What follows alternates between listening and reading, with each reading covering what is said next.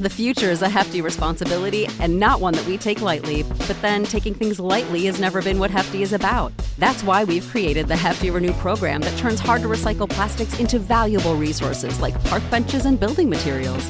To participate, simply fill up an orange Hefty Renew bag with accepted items, tie it up, and drop it in with your regular recycling. That's it. It's that easy. It's time to rethink recycling with Renew. Particular valued resources may vary by geography. More info available at heftyrenew.com. Save big on brunch for mom, all in the Kroger app. Get half gallons of delicious Kroger milk for $1.29 each. Then get flavorful Tyson Natural Boneless Chicken Breasts for $2.49 a pound, all with your card and a digital coupon. Shop these deals at your local Kroger today, or tap the screen now to download the Kroger app to save big today. Kroger, fresh for everyone. Prices and product availability subject to change. Restrictions apply. See site for details.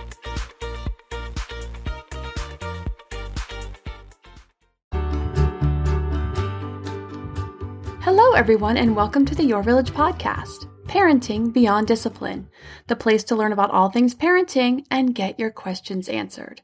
I'm your host, Aaron Royer. I have a couple more great questions this week. I apologize about getting behind in getting to answering these questions. The ending of the school year and getting into the groove of summer break has been a lot of transition. So, we live about an hour from Ventura, California, which is on the beach, so my kids are taking surf lessons for the first time. I signed them up for 3 days because I had no idea if they'd take to it or not. Well, they're addicted after their first day. All three of them absolutely love it and can't get enough. So next summer, I'll be sure to extend their surf camp a little bit longer. And I took pictures and video of my daughter riding a wave on her first day at camp and posted it to my Instagram page. So if you're curious to follow our family summer, our family Southern California summer, you can find me at Iron Mom 2020. Also, my oldest son sprained his ankle on the second day of camp. So that's also taken me a little bit of extra time away from doing some work to take him to urgent care and then go out and get him some crutches. And of course, he's home with me. So it's kind of eaten into my work time. So I apologize for getting behind and getting this transition going, but I think, knock on wood, we're into a groove and we'll get this thing going for summer, and I shouldn't get behind in getting podcast episodes out now. So for the first question, which is about finding some ways to connect with younger toddlers, there are so many options for ways to connect with older toddlers and older kids, but when they're young and unable to do a whole lot, those options can seem very limited. So I want to get to this question from Ashley. And she says, "Hi, Aaron. I've begun to listen to your podcast. In the past 2 months, I've been learning a lot. I feel like I've finally found a source to fill in the gaps of my know-how and refine my parenting abilities with our two children, especially since for the past year or so, I've been really struggling with some big life changes, as well as the growing and increasingly challenging personality of my oldest, recently turned 4. I've been hearing really great ideas on how to connect with my older child, altering our disciplinary patterns and investing in more positive attention. But my youngest is 16 months, and I worry about him a little and what seems like the lack of time I have to invest directly or solely into him. We moved across country when I was 8 months pregnant and have had a really difficult first year in our new state, adjusting to life, dealing with his very needy older brother, and me struggling through the postpartum period and not feeling up to all those daunting challenges. I haven't really been the mom I want to be this past year. I've been sleep deprived, struggling with anger, and experiencing a lot of postpartum anxiety this time around. I fear I've been so engaged with and exhausted by his older brother that I zoned out or sunk into my smartphone more than I would like to admit around the baby.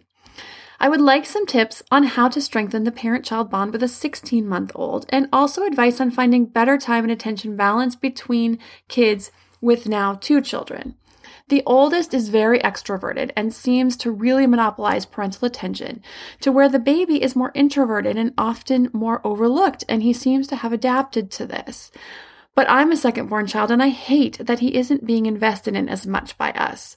His older brother goes to preschool twice a week. I'm with my younger fully for one of those 2 days and work on the other school day, and I'm with both boys all other 5 days. My husband is a very involved dad, but works a lot of overtime on nights and weekends, so I'm often doing the solo parenting. Thanks, and I appreciate any pointers. Ashley." Now, this definitely sounds like an overwhelming year with a lot of big changes, Ashley. A new child and a move are huge changes and two very big stressors. So it sounds like you're finally coming up for air and ready to find a plan of action and move forward.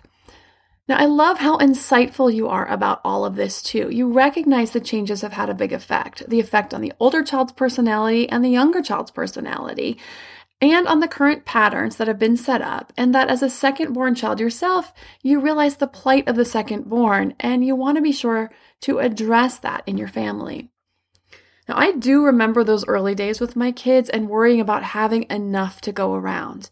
It can be rough to try to balance it all. But throwing in a move to an entirely new place and adjusting adds a whole other aspect. Being a pretty much stay-at-home parent can be very isolating, even in the best of circumstances. But in a new town, in a new state, with young kids and their young kid napping schedules, probably has made this a very tough transition to try to get out and meet and connect with potential new friends. Now, we all know the squeaky wheel usually gets the grease, and you have recognized this pattern in your household with your older one. The other thing is that all things being equal early on, not forever, but early on, like in the first year to the first year and a half, if both children, an infant and a toddler, need you in an equal capacity, a good rule of thumb is to focus on the older child. Get that one set up so that you can then spend the time concentrating on the younger. Now, I say an infant and a toddler because if you have a child who's like school age or an adolescent, that child can kind of fend for themselves. But when you have a toddler who really needs you and an infant, you have to figure out how to balance that. And the older toddler is going to get that attention 90% of the time just to get them set up. So let's just say that you have an infant and a 2 or 3 or 4 year old, and they're both hungry. Get the old one settled with lunch or whatever meal or snack. He or she can then feed themselves while you feed the baby. The toddler needs your help to use the potty, but the baby needs to go down for a nap. Again, err on the side of the older. Get the potty job done, and then you'll have time to focus on the nap, especially if it takes a little longer than normal. Then you can get frustrated, and then you got to stop in the middle, help with the potty, go back to trying to put the baby down to bed. So it's best if you just get the potty chore done so you won't have to interrupt your efforts partway through to attend to that potty chore. And then you'll have the time to fully concentrate on baby and putting baby down. Now, I know I talk a lot about not putting kids in front of screens very much, but this is one of those times where, you know what, you got to do what you got to do. If you need 20 minutes, 30 minutes to get baby down for a nap, and putting a 2 or 3 or 4 year old in front of Sesame Street or something else for 30 minutes will help get the chore done so that they're not coming in and interrupting the process, just do it. And then if you need to do another half an hour at dinner time, you know what? Just do it. We got to do what we got to do, and within reason. So these are all fine things to do, good choices to make. As far as connecting with younger toddlers and infants, there are a lot of great ways to do this. Now, even cooler about connecting with these really young infants and toddlers is that a lot of things don't take a lot of energy or planning. Infants and young toddlers really just need and want some of our time and attention. It doesn't have to be anything fancy. They just love our attention. They'll help with chores like moving laundry from the washer to the dryer. You can hand them the wet clothes for them to put them into the dryer. Now, this is once they're walking decently, of course, and they can balance and hold on to the laundry and stick it in there. Sitting and talking or reading to them is a great activity. And I know that your baby isn't that young, 16 months old, but I used to put my babies in the carrier to do dishes and do household chores because I could carry them around. I could talk to them. I would do that, what I call running commentary. We're turning on the water. Feels warm. I'm going to rinse the dishes. I'm going to put them over here. We're going to put them in the dishwasher. This is a plate. This is a purple plate. I would just talk constantly, consistently to my babies while I was doing household chores. They're looking out. When they're old enough to hold their head up, they would be looking out. So they're watching everything going on. They're engaging in the world with me, and I'm getting stuff done. And that was a great way to connect, get things done, and let my kids have these experiences and hear lots and lots of vocabulary, which is also great for their development.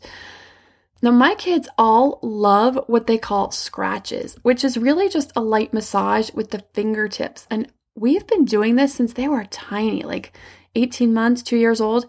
They still love it. They ask for it every single night before bed. This is a great way to connect. They just lay down, give them some nice light touches on their back, their legs, their arms, all over their body. Somebody use the fingernails, lightly rub them over their body. They love this. It's a great way to connect.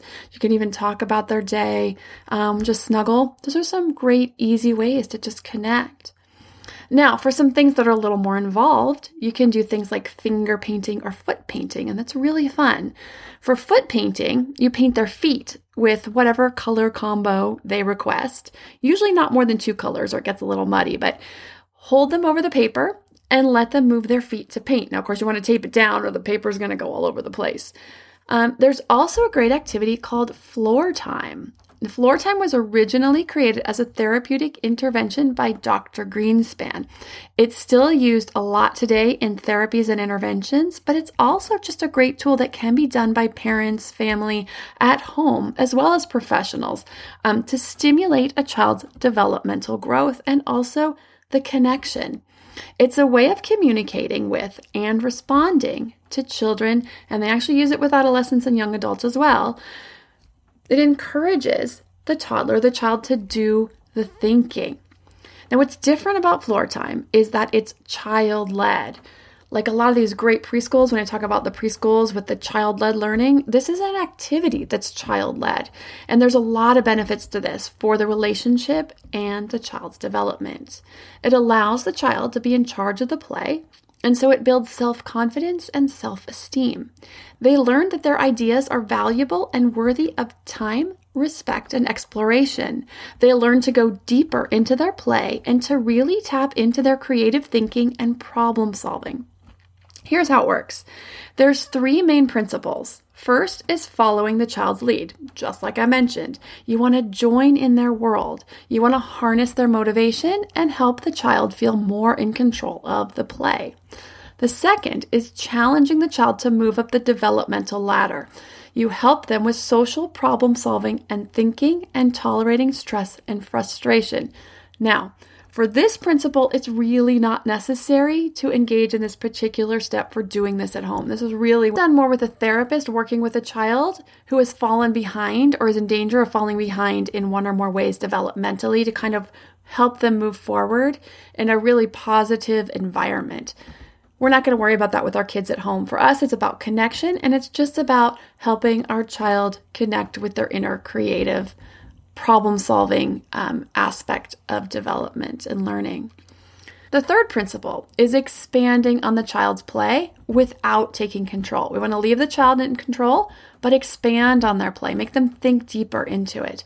This encourages creativity, abstract thinking, and understanding dynamic patterns. So here's what this might look like.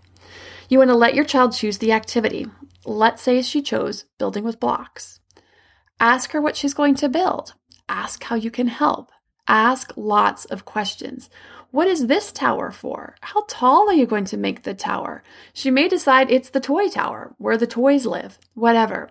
These questions are part of the third step. You're expanding on the play without taking control by asking questions, asking thought-provoking questions. Allow the child to really get into this world about what they're creating, what they're making, and why. You're making the child think about and create a story around the play that could potentially become more and more elaborate. You can ask things like, there's a big block here. What do you think we should do with it? Or what should we build with these blocks over here? Asking questions, letting the child take the lead in the play. You're participating and engaging without taking over. You can also just comment. I see you're putting the small yellow blocks on top of the big red one. Now, at 16 months, a toddler may or may not be talking at a level where he or she can engage in this play in this kind of way at this level, but you can use your judgment as to what degree the verbal skills are developed and how and what ways to use this tool to connect at her level. Some other ideas for connecting with younger kids are things that can work on their physical development, like passing a ball.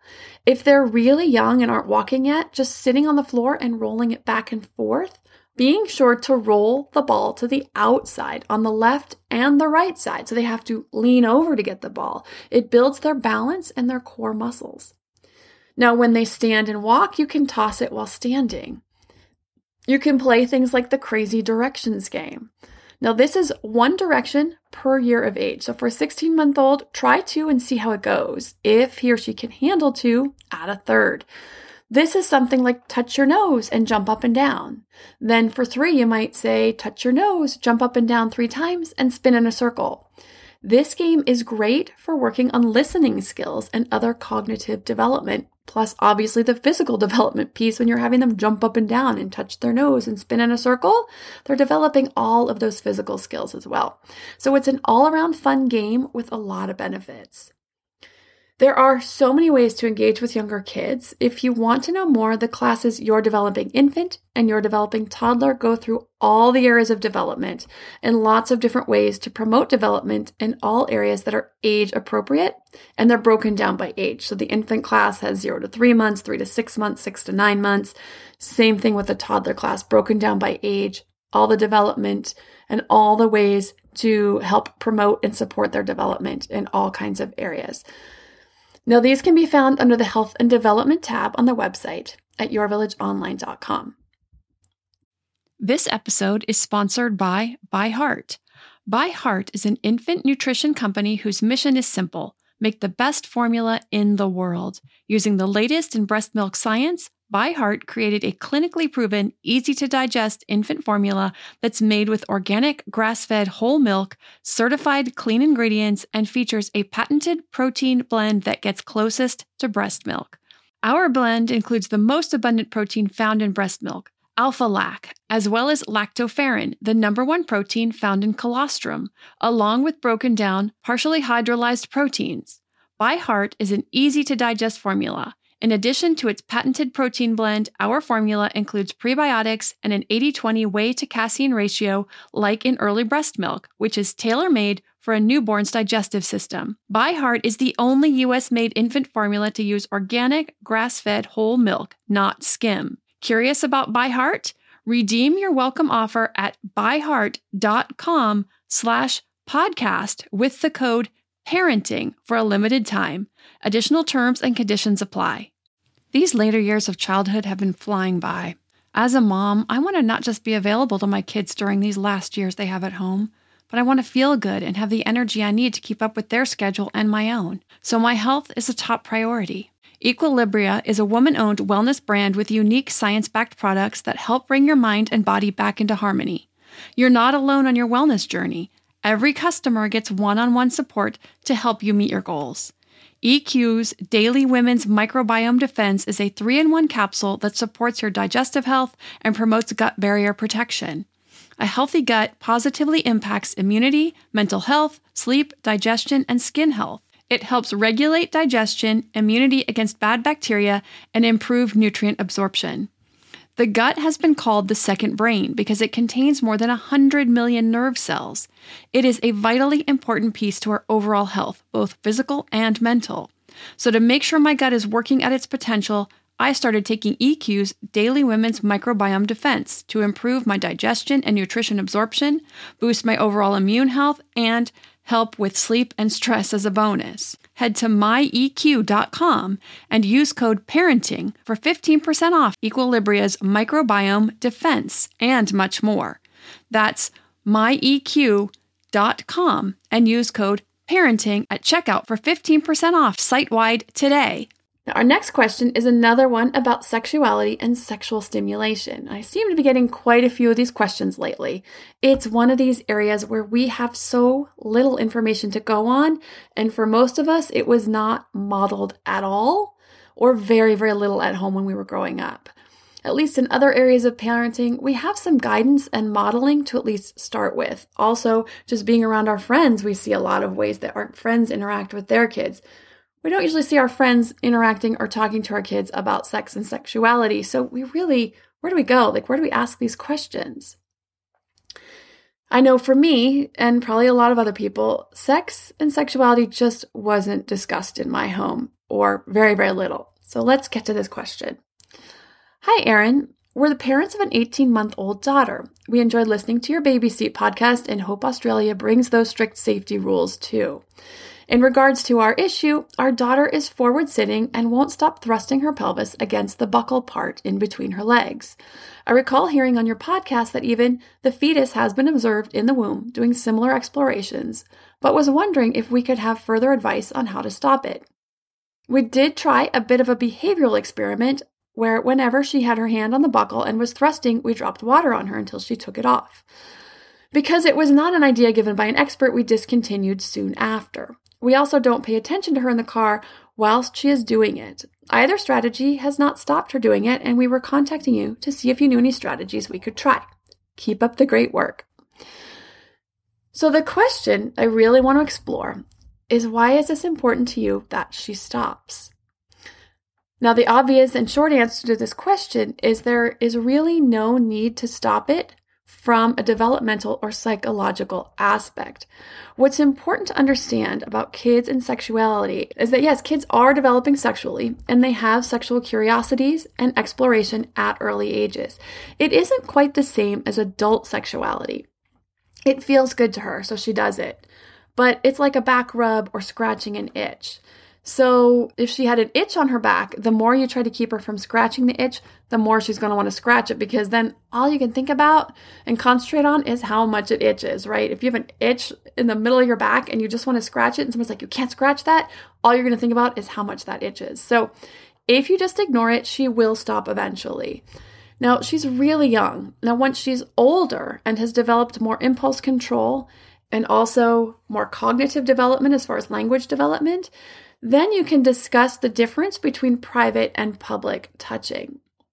The private parts are explored in private, like in your room. So this is the conversation you might have with her when she's a little older, like 3 or 4. But right now, she's way too young to understand, and it will just confuse her. And unfortunately, also will develop shame around her sexuality. I think this is one of the hardest things for us to understand and accept, and that is that our children are developing sexually as well as in every other way. It's hard to think of them as sexual beings, even if they're just in the beginning of this part of their journey, because we want them to stay innocent. We want them to have a childhood free of angst. And for so many of us, sex and sexuality brings up so many feelings of angst and discomfort and anxiety, and especially when we look back at our own sexual development, the bulk of their sexual development will be during puberty. There's very little development going on during childhood. It's really just a little bit of exploration. They realize they have another body part that when they touch it, it feels good. That's really all there is to it. So being able to accept that, set up some boundaries when they're old enough to understand, which comes a little bit later, you can set those up. But when they're really young, it's just being able to sort of accept that piece of it. Now, the other reason I say it's good not to worry about this is that she's exploring her own pleasure. There is no other child involved. Then it gets a little trickier to navigate what's appropriate play, what isn't, how to share this message without shaming, and then also setting boundaries around it. And that happens more around the ages of 4 to 5. So that's something you may have to deal with a little bit more down the line. So to share a personal story that totally relates to sexual development, even in young children. And before I get into this, I just want to give a warning that I am going to be talking a little bit more explicitly about sex and sexuality. So if you're not comfortable with your children hearing this, or while your children are around, or you're concerned that it's going to start to bring up a bunch of questions that you're not feeling ready to answer, then you may want to save this and listen to this later. I was researching the internet this week about menopause. I just had my 48th birthday last week, and while I have yet to have any signs of menopause, I know it's going to come. I was and am concerned about losing libido and my ability to stay aroused and all that goes along with that during and after menopause. So I was researching the effects of menopause on sexual activity and arousal. Now, one of the articles talked about the reasons why some women actually have better sex lives after menopause. And one thing that really rung true for me was one of the reasons they mentioned, among others, that I think we parents really need to think about. And that was that so many women finally feel free to explore their bodies for their own pleasure. It went on to say that most women are taught that our bodies are about pleasure for other people, not for ourselves. And in a heteronormative culture, sex for men's pleasure, not for our own. And that was definitely true for me. It wasn't a message that was ever explicitly stated, but a message I got loud and clear through media or through conversations I heard or what have you. There was so much talk about the male orgasm and no talk about the female orgasm when I was learning about sex and growing up. So the message that I got was that my pleasure really was not a part of the equation. So my goal for my daughter is to have her grow up a lot less repressed than I was. I want her to feel empowered around decisions about her sexuality. I want her to know that she can pleasure herself and explore her own body. She will be a lot less likely to give a partner the time of day if they aren't educated and interested in her as a whole person, interested in her happiness, interested in her pleasure. That sex is for both participants, not just for one. And these are all things we will talk about, of course, much later when she gets into early puberty, 13, 14, 15, we will be having these talks. But the message I send to her now about her body, if I see her exploring, will have a lasting effect. So this is the reason, and this gets back to the original question I had, which is, why do you feel it's important that she stops the behavior? What are your goals for her as she grows into a woman? What messages do you want to send her about the sexual part of herself?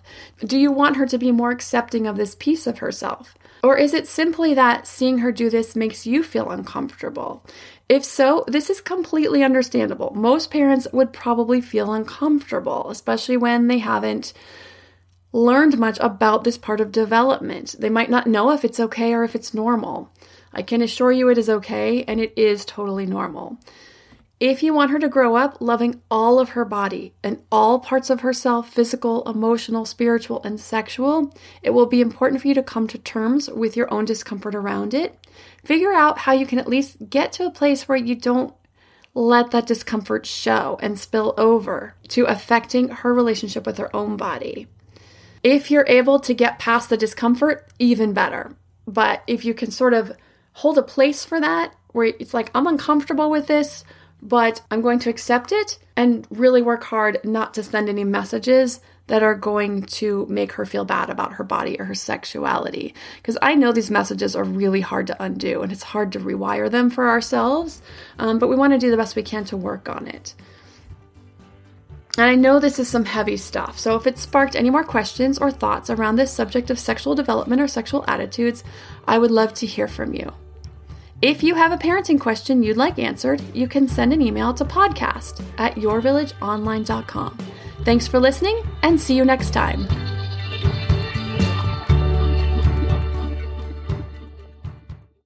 Save big on brunch for mom, all in the Kroger app. Get half gallons of delicious Kroger milk for $1.29 each. Then get flavorful Tyson natural boneless chicken breasts for $2.49 a pound, all with your card and a digital coupon.